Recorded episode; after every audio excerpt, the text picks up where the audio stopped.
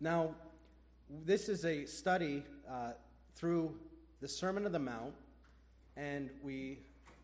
My first message from this was all the way, I think, in February when we went through the characteristics of a kingdom person. And last week I talked about the substance of a kingdom person. And tonight we'll be talking about the law of the kingdom person. Now, the kingdom of heaven was what Christ came to proclaim. In Matthew 4, Christ came and said, Repent, for the kingdom of heaven is near. And then he goes to a, a higher place that people can hear him, and he gives what is called often the Sermon on the Mount. Now, this is, can be found in Luke, but the text that we'll be using tonight is in Matthew chapter 5. And the Sermon on the Mount goes from chapter 5, chapter 6, and chapter 7. And so, all of this kingdom talk that Christ is talking about is talking about coming and saying that the kingdom of God is in our hearts. And that a kingdom person is about having a changed heart. And so often did the people in um, the Jewish nation look to, as the scribes and Pharisees, as we'll discuss tonight, how the scribes and Pharisees made it about the outward. But we know from 1 Samuel when uh, God was choosing his king, when God was going to anoint the son of Jesse, and that all these boys came through, and he says, Nope, not that one. No, not that one.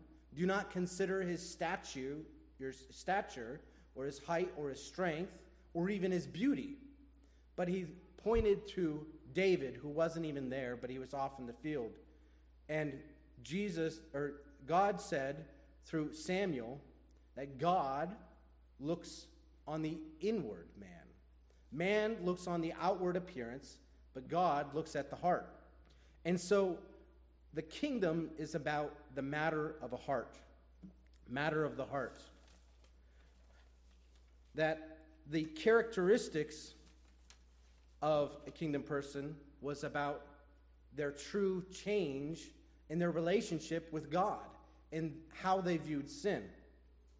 The substance of a kingdom person that we went over last week, the salt of the earth, the light of the world, was about being a reflection or having the substance of a Christ like character.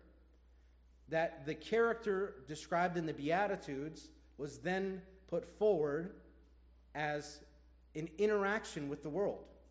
And we went over the high priestly prayer and said that Christ was praying that you don't that the father would not take the disciples out of the world but keep them in the world but keep them from being like the world that they were to be separate and holy and so tonight as we talk about the law of a kingdom person i'd like to talk to you about how the law that was first given uh, that was given even before by read, writing it on our hearts was given to the nation of Israel on Mount Sinai. And that this law hasn't changed. It's not as though Christ comes and now says, Now I'm going to increase the difficulty of obeying this law.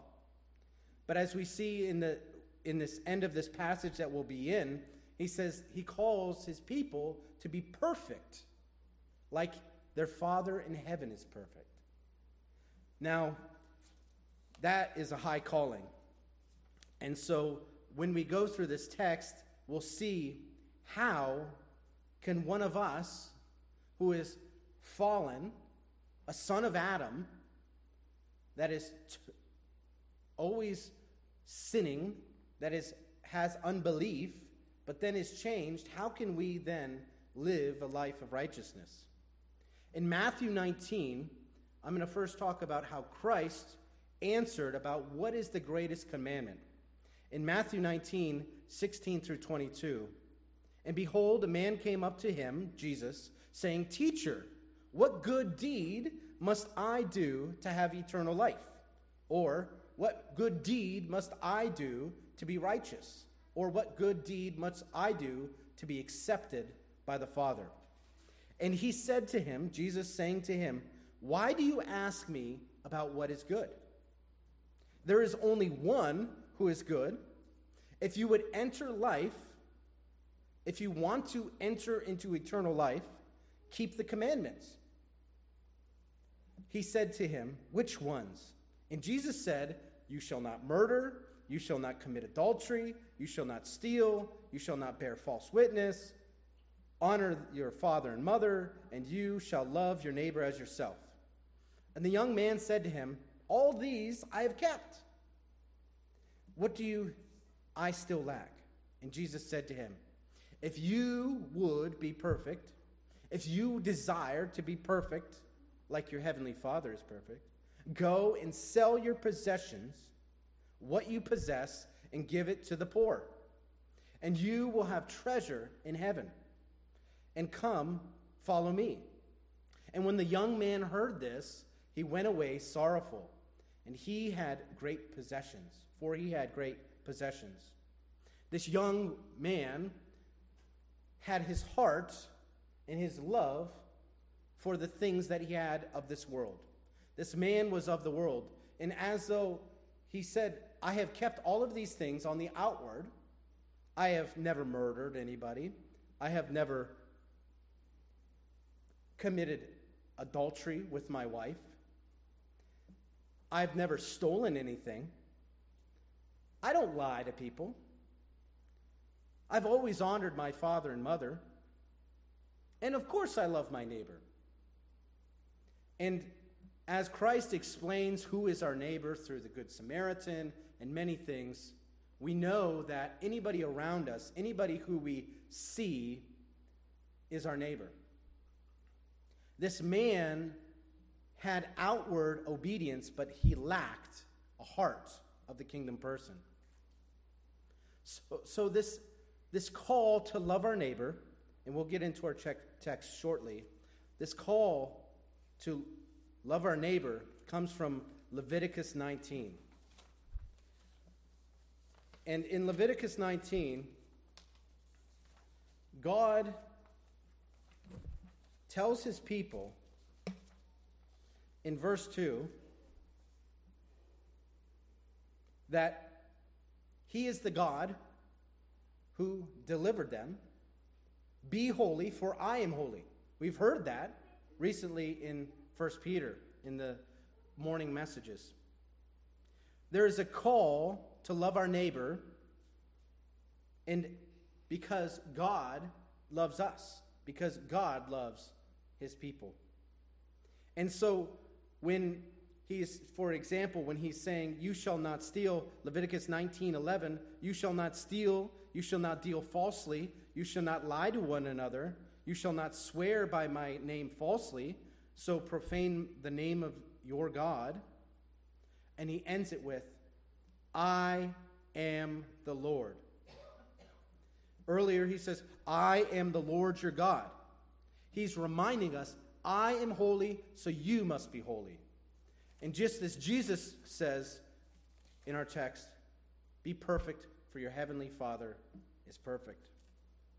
So let us get into this text where Jesus goes and he expands upon, expounds upon what the law really means. And what did God really mean when he says, do not hate, or do not murder, do not steal, do not commit adultery.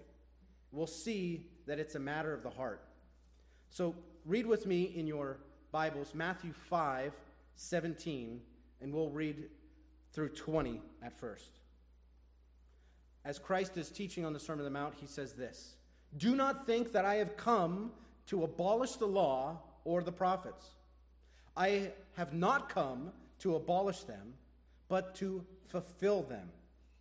For truly I say to you, until heaven and the earth pass away, not an iota, not a dot will pass away from the law until it is all accomplished.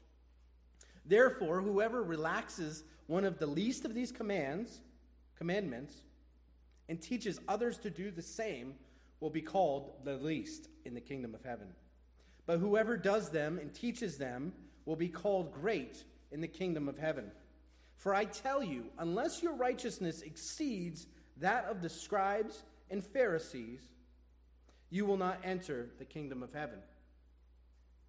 When the law was given, when the Decalogue was given, the, the Ten Commandments was given, God reminds his people, he says, I am your God, and I have delivered you from the house of slavery. I'm the one who is your Savior. I am holy, and so I require you to be holy. And Christ, being the King of Kings, coming and declaring his kingdom, says, If you desire to be in the kingdom of heaven, then your righteousness must exceed those who think about the outward appearance, the scribes and Pharisees. So, how can our righteousness be made more than the scribes or Pharisees? Well, first, in this first point, I want to talk about how the kingdom law, that the law described for the theocracy or the government of God's government, how he says, This is how it will be with my people, the kingdom law remains. You might have heard it some before. Uh, people in this new evangelicalism, they will say, well, we're under grace. We can, you know, we can do whatever we desire because Jesus died for me and that's okay.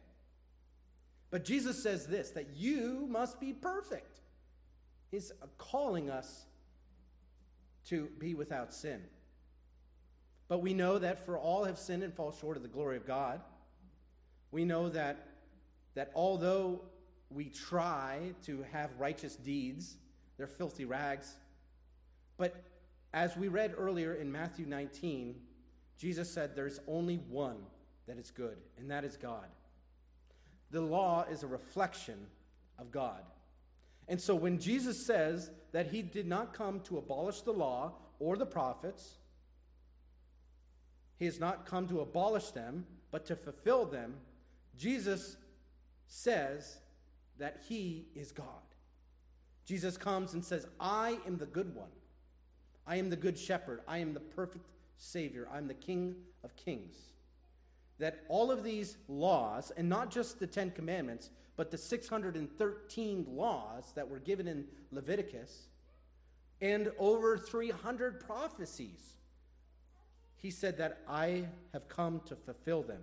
And we know, thank God, that he has fulfilled all righteousness as his time on this earth and through becoming sin, the one who knew no sin, that we might become his righteousness.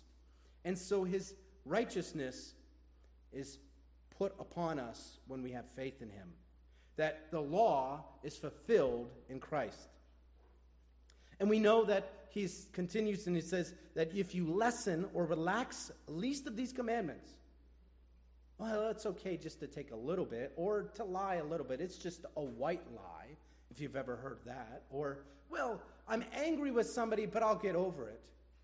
He is saying that the least of these things, even the smallest thing that you might not think is, think is much of a sin, well, it's not going to hurt anybody. He says that you will be the least of the kingdom. But you need to teach the law and do the law as it's taught by God. God does not lower our standards. So the law is to be taught unaltered. And we see that the law is a matter of the heart. And we're going to see this in three examples that he goes through with three commandments. And he talks about some other things about reviling evil back with evil. He goes and he says that these three commandments, yes, you have broken them. You might not have murdered somebody on the outward, but you've murdered them with the heart. The law is a matter of a heart. And so we can see that breaking the law comes from our heart. In James chapter 1, verse 14 and 15, when talking about saying that nobody should say that God tempts them or they're being tempted by God, he continues and it says that, but each person is tempted when he is lured and enticed by his own desire. Then desire, when it is conceived, gives birth to sin. And sin, when it is fully grown, brings forth death. And so that our heart, from our heart comes our desires.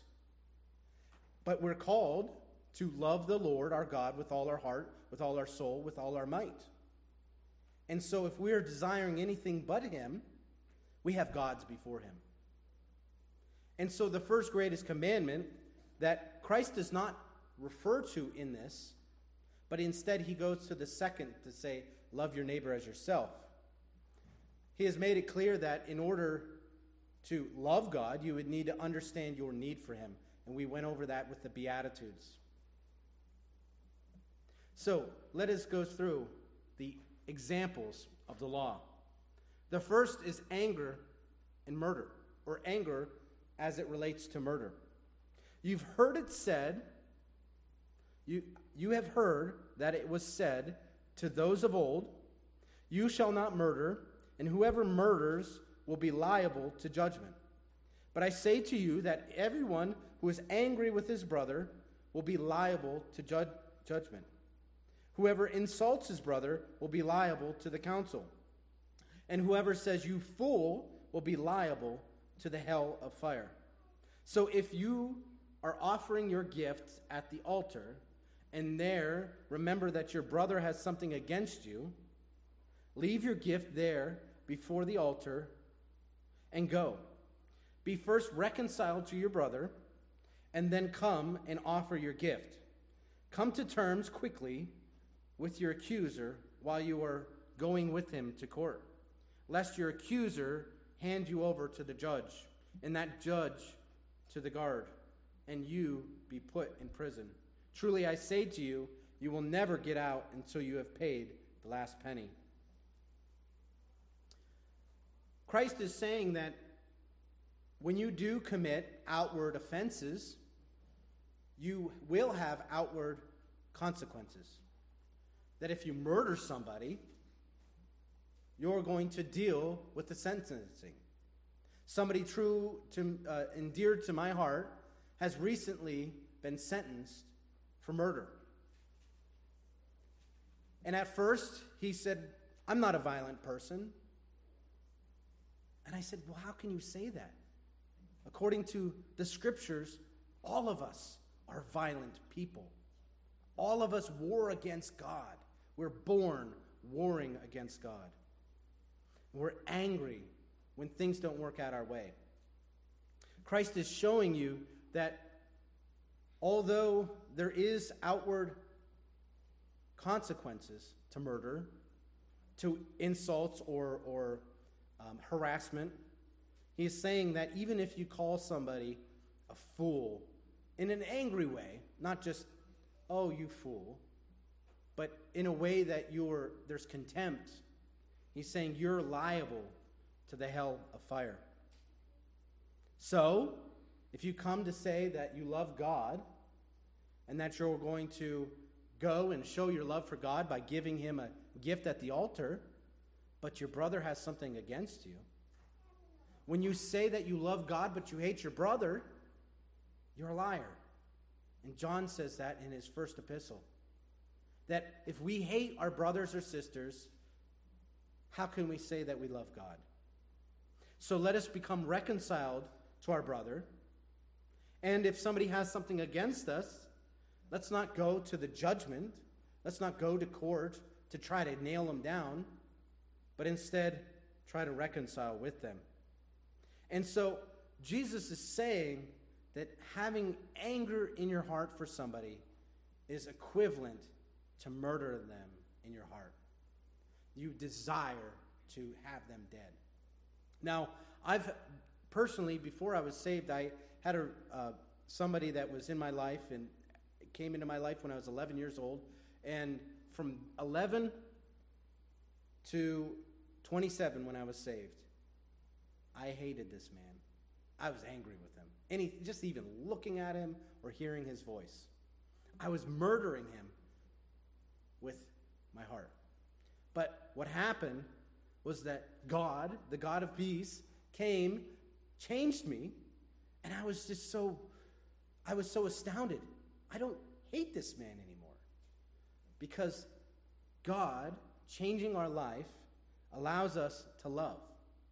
And so the opposite of selfishness, as we see that this anger is somebody is, um, you're angry with them most likely because they have done something against you, and you have not denied yourself, but instead you're looking at them as, look, how, how dare them say something to me like that?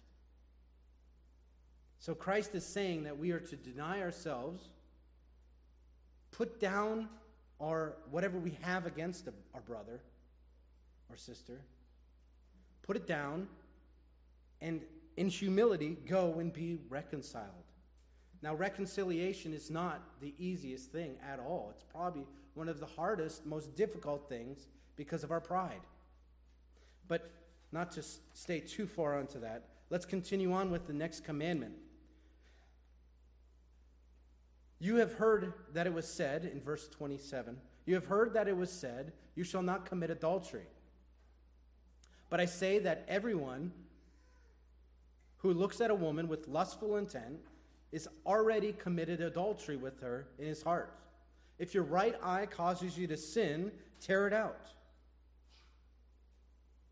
and throw it away. For it is better that you lose one of your members than that your whole body will be thrown in hell. And if your right hand causes you to sin, cut it off and throw it away. For it is better that you lose one of your members than that your whole body go into hell. And he continues on with this adultery, saying that it was also said, Whoever divorces his wife, let him give her a certificate of divorce. But I say to you that everyone who divorces his wife, except on the ground of sexual immorality, makes her commit adultery. And whoever marries a divorced woman commits adultery. And so, this lust that he's speaking about is looking at somebody with selfish intent in a sexual way. That if you are selfish and you. So, marriage itself is about being selfless. And a relationship is about being selfless. You're being selfish when you look with lust. And somebody will say, of course, like that rich young ruler said, I've never cheated on my wife. But how many times has he looked at the woman, you know, on the way? And so when you desire something for yourself, that becomes an idol and it takes away and it causes you to sin against your partner. That is selfishness and sin. And so he says to the extreme that if your right eye causes you to sin, tear it out. Now, of course, he is saying this, and I don't think Christ literally means to pluck our eye out with the spoon, because the problem will still be there. The problem is in our heart, not our eyes. And so we are to deny ourselves, loving our neighbor, loving the love you, looking at somebody in a lustful way is not loving them. And so that we're to put that off. And we're to not do that, but deny ourselves. Because it is better to deny yourself than to be satisfied in this world and go into hell. It continues on about bearing false witness or lying, oaths. Again, you have heard that it was said in verse 33 of Matthew 5. Again, that you have you've heard it that it was said to those of old, You shall not swear falsely, but shall perform to the Lord what you have sworn. But I say to you, do not take an oath at all, either by heaven, for it is the throne of God, or by the earth, for it is his footstool, or by Jerusalem, for it is the city of gr- the great king. And do not take an oath by your head, for you cannot make one hair white or black. Let what you say be simply yes or no. Anything more than this comes from evil. And so in another translation, it says, Let your yes be yes and your no be no. He's saying that when we go and we swear or make an oath on things that are not ours, which even our head is not our own, our bodies are not our own, but it is our Creator's. We cannot change our hair color.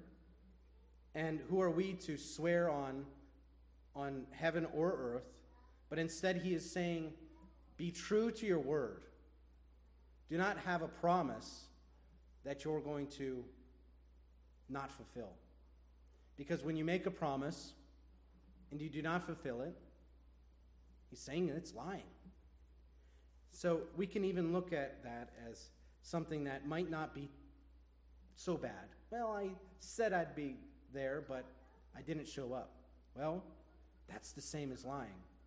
And so, loving somebody is just having something be as simple as yes and no, not making promises and letting people down. In 1 John, well, I think this is this reference is wrong because there's not 12 chapters in 1 John. But everyone who hates his brother is a murderer, and you know that no murderer has eternal life abiding in him. And so even John is saying that if you hate somebody, it's the same as murder. And so this is all a matter of the heart. These three examples that Christ is giving is a matter of the heart. And so, as it being, as it is a matter of the heart, this law is a law of love. I'm sure you have heard it said before, as Christ said in Matthew chapter 22. Let me get that.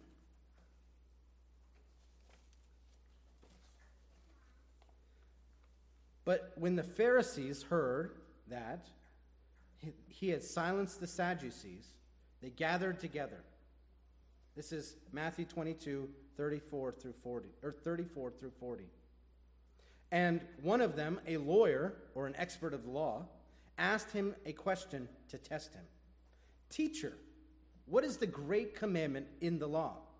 And he said to him, You shall love the Lord your God with all your heart, and with all your soul, and with all your mind. And this is the great and first commandment. And that a second is like it You shall love your neighbor as yourself. On these two commandments depend all the law and the prophets. And so Christ saying that he has not come to abolish the law, but to fulfill it. He's saying it's fulfilled through love, not obedience of an outward way. That obedience itself is a response in love. In the Ten Commandments, going through, the first four commandments that you're to not have any gods before God that you should not make any graven images, no idols, no trinkets, no anything that you would look to as putting your faith in, in not making even an image in, of God in your own imagination, because then we will worship that. For God is a jealous God. The third commandment saying that you shall not take his name in vain. And the fourth, that you should remember the Sabbath and keep it holy. For on six days the Lord had made heaven and earth, the sea, and all that is within them, and rested on the seventh day. Therefore the Lord blessed the Sabbath day and made it holy. These first four commandments can be accomplished or summed up in this way that you are to love the Lord your God with all your heart, with all your soul, and with all your might. That your entire being loves God. That you show him with your desires, that you show him with your thoughts, and with all of your strength and what you do. But we fall short. But Christ fulfilled this. And the second commandment that is like this, love your neighbor, love your neighbor as yourself, can be seen in the next six commandments. Honor your father and mother, You shall not murder. You shall not commit adultery. You shall not steal. You shall not bear false witness against your neighbor. And you shall not covet your neighbor's house. You shall not covet your neighbor's wife, or his male servant, or his male, female servant, or his ox, his donkey, or anything that is your neighbor's. And so, if you were to dishonor your father and mother, you're showing that you do not love them. If you murder somebody or are angry with a brother, you're showing that you do not love them. If you have lust in your eyes for someone by committing adultery in your heart, you have not loved them. If you steal from somebody, if you desire what they have and are jealous of them, you do not love them. If you lie to somebody or lie about somebody, you do not love them. So Christ is saying that in order to follow the law, we are to love God and love others. And so, this is how Christ sums up the law that obedience apart from love is unprofitable. And we see that in 1 Corinthians 13 when Paul is saying, I can have prophecy, I can know all things, I can do this, I can do that, I can do all sorts of things, but if I have not love, I am nothing. And so, outward obedience that we see from the Pharisees is merely just self righteousness, to be seen by each other. And we'll see that later as we go through the works of a kingdom person.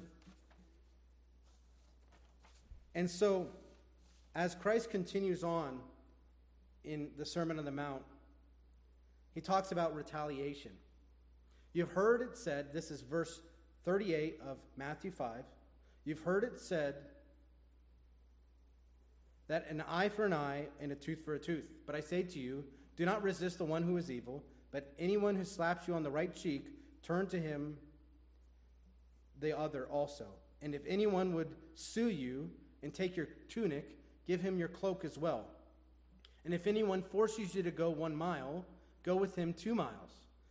Give to the one who begs from you, and do not refuse the one who would borrow from you. So, Christ is saying, do not put justice in your own hands. Do not revile evil back with evil. We see this in Romans 12. Do not revile evil back with evil but instead overcome evil with good. Romans 13, 8 through 10 says, You owe no one anything except the love each except to love each other. For the one who loves another is fulfilled the law. For the commandments, you shall not commit adultery, you shall not murder, you shall not steal, you shall not covet, and any other commandment are summed up in this word you shall love your neighbor as yourself. Love does no wrong to a neighbor. Therefore, love is fulfilling the law. And as we saw in Leviticus 19, we're called to be holy, for God is holy. And God is holy and shows his righteousness through the love he has given us. And he, the love that he has given us through Christ Jesus. Perfect obedience is from Christ. And we see this here in Matthew 5 43 through 48 as he sums this up about the law of a kingdom person. You have heard that it was said, You shall love your neighbor and hate your enemy. But I say to you, love your enemies and pray for those who persecute you, so that you may be sons of your Father who is in heaven. For he makes the sun rise on the evil and on the good, and sends rain to the just and on the unjust. For if you love those who love you, what reward do you have? Do not even the tax collectors do the same? And if you greet only your brothers, what more are you doing than others? Do not even the Gentiles do the same? You therefore must be perfect as your heavenly Father is perfect. And as Jesus was claiming to be God by saying that I have come to fulfill the law and the prophets, He has come and he's loved his enemies. The ones who he came to save, or the ones that his people, that Israelites, they murdered him.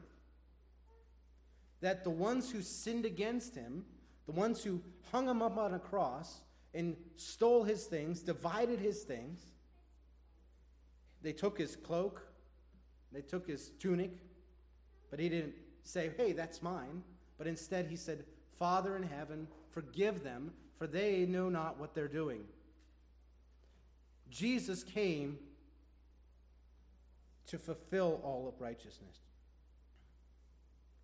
This is the royal law that we are to love one another.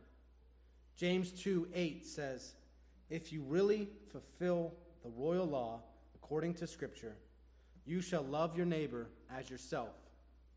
You are doing well. So Christ has com- brought us to this point to say that we must love one another. That the scribes and Pharisees who twisted the law, made it about the outward appearances, made it about following the rules, and not holding to a standard themselves. Matthew 23, several, the whole chapter is woes to the scribes and Pharisees. He calls them dead inside. He says that they strain, uh, they strain a gnat and swallow a camel. That they look to escape hell, but they won't because they do not love. That they preach that we would follow these commandments. They command other people do this, do that, but they do not. They're hypocrites. They're broods of vipers. And they come and teach that obedience is done outwardly. But Christ comes and says, This is not how it was taught. This is not what God's law really is. God's law, from the beginning, is to love God and love others. So these Pharisees who have made it almost impossible that tithing, that looking to God, looking to do generous things, they would do it to be seen by others, and they would also tithe even if they found mint on the ground, they would tithe it. Any kind of gain. But really, that's not what the tithing was about. The tithing was loving the, the priests, loving the temple, lo- well, loving God by supporting and bringing in the offering so that all may eat. This is a call to holiness. This law of the kingdom person is saying that if you are a kingdom person, you must be like your king. And so God brings his imputed righteousness through Christ Jesus, meaning that we who are sinful were given his righteousness, the one who knew no sin, that took on our sin, that became sin, that we may become his righteousness, that the wrath of God was put onto Christ. And Christ's deity and his righteousness was shown throughout his perfect life. And that this royal law is really about the heart. It's not about appearing right or looking good or loving the ones who love you, because he says, well, even the evil, even the tax collectors, the people who you revile, do this. And we see that also in uh, Luke 11 when Christ is talking about ask, seek, knock. And he's saying that we should seek that God would give us his spirit. He says, well, if you, even evil fathers, knowing how to give good gifts, if they would ask for an egg, would you give them a scorpion? And so, even evil fathers, even evil people, know how to do good to win its beneficiary to them. But we're to love the ones who hate us. We're to love the ones who are our enemy, the ones that we have nothing to gain when we love them. But we do have something to gain. We have rewards in heaven. So we must reflect and be perfect we must reflect Christ's righteousness and be perfect to enter the kingdom of heaven. And we know that he has freed us from the slavery of sin that we can now love. First John John talks about how we can love because God first loved us. So we must love our enemies. We must love our neighbors. We must love those around us. Because if we say that we love God but hate someone, the love of God really isn't in us. The truth is not in us. And so, this is a high calling, but by the power of the Holy Spirit, by God's divine Spirit coming into us, His Holy Spirit giving us the strength, giving us the love, circumcising our hearts, causing us to walk in its statutes, we can love one another.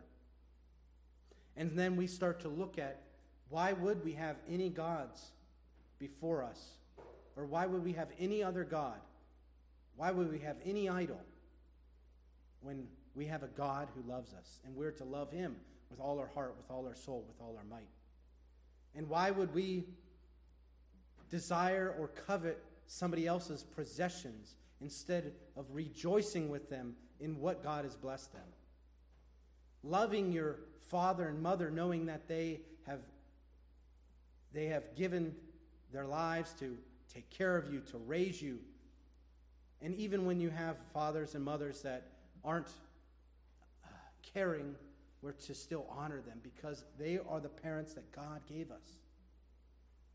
And when we have somebody that, when we're near somebody, to be angry with them, to hate them, to murder them in our hearts, we're not loving them, but instead we're to give up our interests and put others' interests before ourselves. And so this is a call to be like God, to, to be holy as God is holy. And so this can only be accomplished through the work of Jesus Christ in his renewing spirit. And of course, notice he said in the beginning, that not one jot or tittle, not one iota or dot, not any of these from the law will pass away until all has been accomplished. And so we can look in hope, knowing that even though we are still battling the flesh, that we still sin, that we still fail to love God completely, and that we fail to love our neighbors, that there is hope, that when we see Him, Although we do not know what he, we will be like, when we see him, we will be like him. That the coming day of the Lord Jesus Christ, that he is keeping us blameless. Jesus Christ's work on the cross is keeping us blameless until his day that he comes back and we are given new bodies and that the law is fully accomplished in us.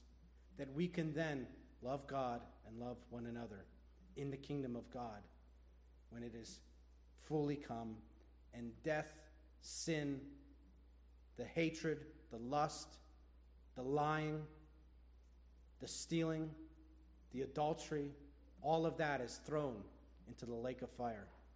And we will just love one another completely. Let us pray. Heavenly Father, thank you, Lord, for not only being holy, not even not just commanding us to be holy, but that you have exhibited through Christ Jesus what it is to be holy, what it is to be perfect, like you, our Heavenly Father. Lord, I pray that you would use this message, use your words to sanctify us. Sanctify us by your truth, Lord.